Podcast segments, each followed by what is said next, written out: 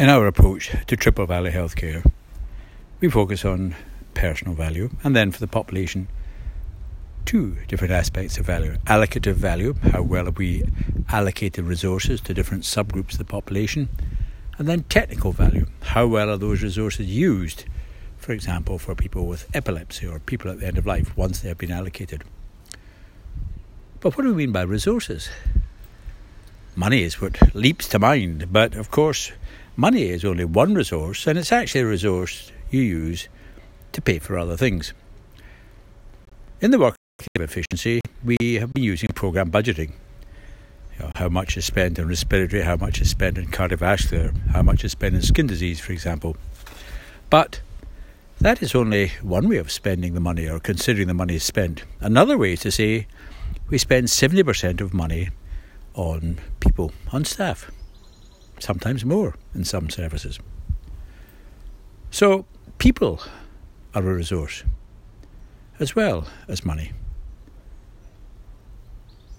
And when we consider the return on investment, we have to look at the people, not just the people we call patients, but the people we call healthcare staff. And what is emerging in every country is a very worrying trend in which physician burnout uh, physician disaffection appears to be increasing. Young people come into nursing and medical school with high expectations and high standards, but, and remember, the retirement age is creeping further and further away from people. As the years pass, their job satisfaction uh, deteriorates, their morale drops, and many continue to try to do the best they can for the people we call patients. But it will have an effect on clinical practice as well.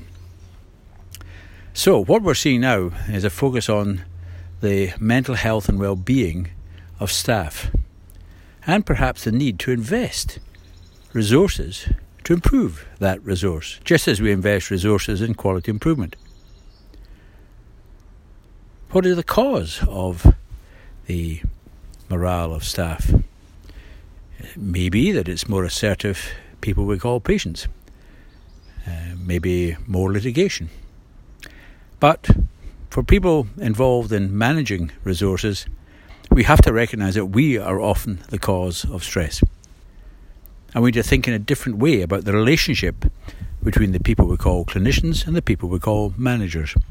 And in fact, we ban the word manager and prefer to talk about people who manage, because every clinician is involved in managing. So, this paper highlights a very important issue. To get better value for the people we call patients, we need to think of the people we call clinicians and the people who administer and manage full time, the person who sits at the desk receiving people when they come to a clinic, the person who uh, works in a pharmacy and gives out the medication with a smile. These are the people who are remembered. Their empathy is an important part of patient experience, and that's an important part of outcome, and that's an important part of value.